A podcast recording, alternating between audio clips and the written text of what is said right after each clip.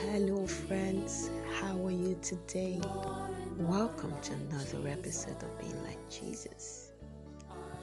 We're still on Time to Shine, and this is our week six. And week six says, God wins. We've been learning that God is light. He has given us His Spirit to help us navigate through the darkness. Just like a lighthouse helps ships to navigate dangerous waters, God's light helps us to navigate this life. We find His light in His Word, in His people, and in His presence. Bible stories that we have looked at have reminded us that darkness cannot overpower God's light. And this week we're learning that Jesus is coming. Jesus is coming. You can see Revelation chapter 1, verses 1 and 2, and chapter 21, verse 2 to 4. Let's read Revelations chapter 1, verse 1 and 2. This is the revelation of Jesus Christ. God gave this revelation to Jesus to show his servants what must soon happen. And Jesus sent his angel to show it to his servant John. John was told everything that he has seen.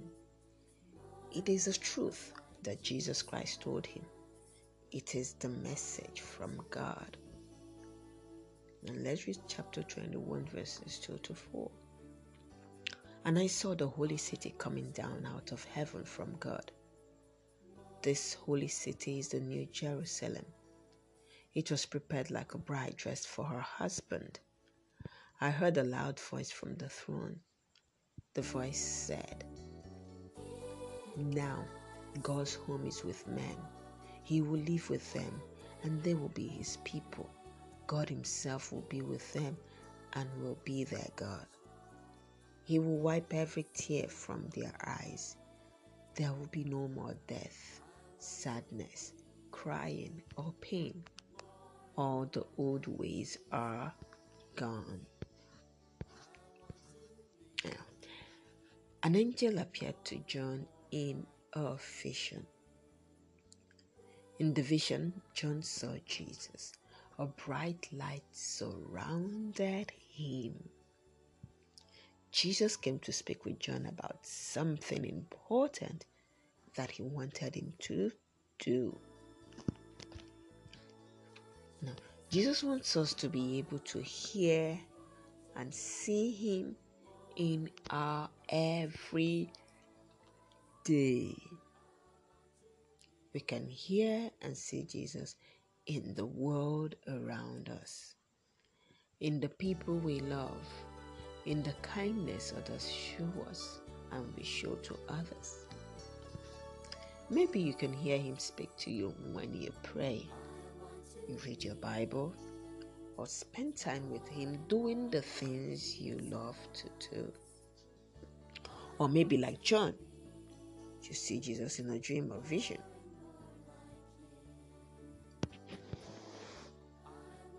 Now, think about it.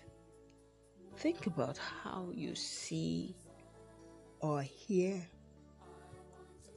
Jesus. Think about how you see or hear Jesus. And talk to your daddy or mommy about it. Remember, Jesus wants us to be able to hear and see Him in our every day. We can hear and see Jesus in the world around us, in the people we love, in the kindness others show us and we show to others. Don't forget that. Or like John, you see Jesus in a dream or a vision.